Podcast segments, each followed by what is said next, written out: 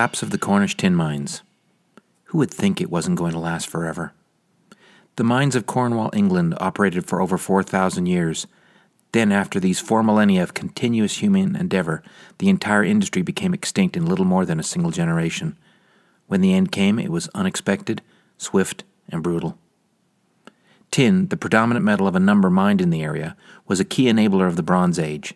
Bronze is 12% tin period in history which was a precursor to modern urban civilization.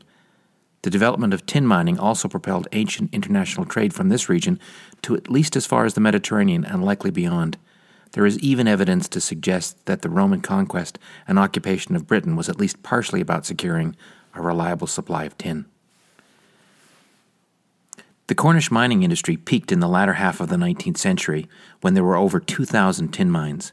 But with modern times and the awakening of efficient steam powered global trade, modern industry became one largely influenced by commodity prices.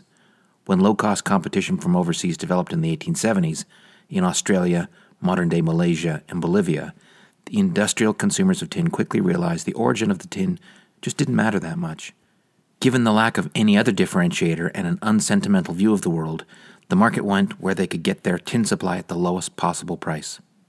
Increasingly, that wasn't Cornwall. Miners were forced to push themselves and their technology to the limit in order to fight what was fundamentally a losing battle to lower production costs. Mine shafts became longer, steeper, and pushed into increasingly riskier areas out from the coast and under the seabed. There were reports that miners came so close to puncturing through the ocean floor, with its instantly fatal consequences, that they could hear the waves crashing against the rocks above their heads. There was no holding back the tide, or for that matter, working under it.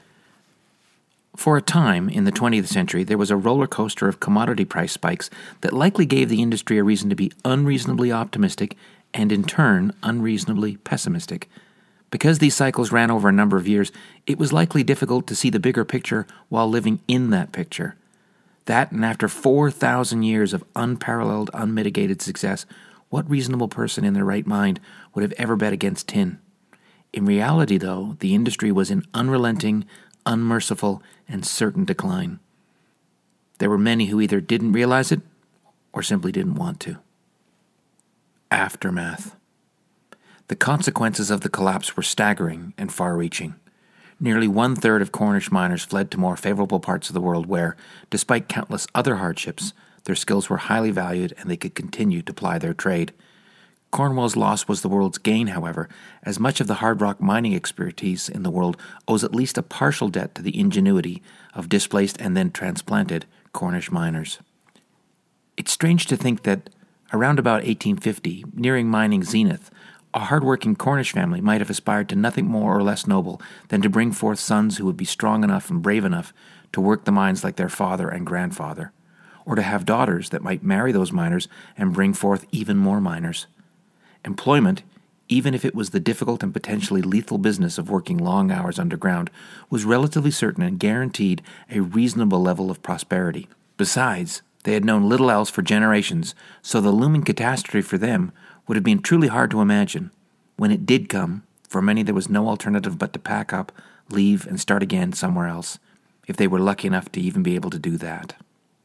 Cornwall survived, however, eventually transforming itself over the next century from beleaguered industrial landscape into an idyllic tourist destination, first for city dwellers from other parts of the country, and eventually for tourists from abroad, enabled by cheap, reliable transportation. My own introduction to Cornwall, in fact, came through the grainy Kodachrome slides from my parents' honeymoon in 1953. By this time, Cornwall's industrial past was relegated to pictures of quaint, dilapidated mine sites on tourist postcards. But eventually, that same, even cheaper transportation enabled tourists to fly over and past Cornwall on their way to warmer and more exotic destinations, presumably creating an economic echo scarily reminiscent of the days when the mines were steadily closing. Echoes from the past guiding us in the future. For those of us who work in or with the natural resource industries would do well to think long and hard about the calamity of the Cornish tin mines as we chart our way forward in uncertain times. First, it can be a huge mistake to confuse always has been with always will be. 4,000 years is a long time, making the odds of the industry going bust in a given lifetime pretty slim. That family from 1850 could hardly have been blamed for assuming that because mining was all that they had ever done, it was all that they would ever do. Looking at it from their perspective, however, how could you possibly come to any other conclusion? A large scale trend is very difficult to spot from those inculcated in the industry which it impacts. You are just too darn busy making a living to spend time thinking about something that might happen someday, somewhere down the road. Even for an individual somehow blessed with perfect insight into the future, that person often does not have the resources, primarily the time, to allow them to prepare for some sort of alternative future. Be wary of any product, industry, or service where its primary differentiator is price. The initial success of Cornish tin mining, in a way, was based on manufacturing a value added product, bronze, that utilized the underlying undifferentiated commodity. Bronze not only had monetary value, it had direct utility. It made better tools.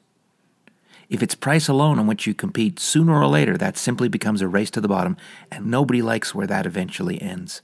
Turns out that the most valuable export from Cornish mines may well have been Cornish miners and the expertise they brought with them. Of those miners, perhaps the most successful ones to emerge from the Cornish mining collapse were those who either chose or were forced to adapt. If they collected up their belongings, gathered their family, scraped together the fare, and moved somewhere else, they stood the greatest chance of making the best out of a very bad situation. They were keenly aware of their situation and acted. This was in a time when moving away often meant never seeing your extended family again. This was also an era where heading down to the community college to retrain simply wasn't an option either. Not without exception, of course, but those who understood and adapted to the situation often survived and in some cases even thrived. They endured incredible hardship to get to a better place and often then mainly for the benefit of their children and perhaps even grandchildren. Finally, and maybe the most important lesson of all, is that even under the most dire circumstances, the world does not come to an end. In the grand scheme of things, it actually recovers quite quickly. Those fortunate enough to be tourists on the magnificent Cornish coast of the present day will likely believe there are few places on earth more perfect and more beautiful. The green fields that fall away to the sea have all but overtaken the industrial footprint that stamped itself over the region for thousands of years. With careful stewardship, that part of it really does last forever.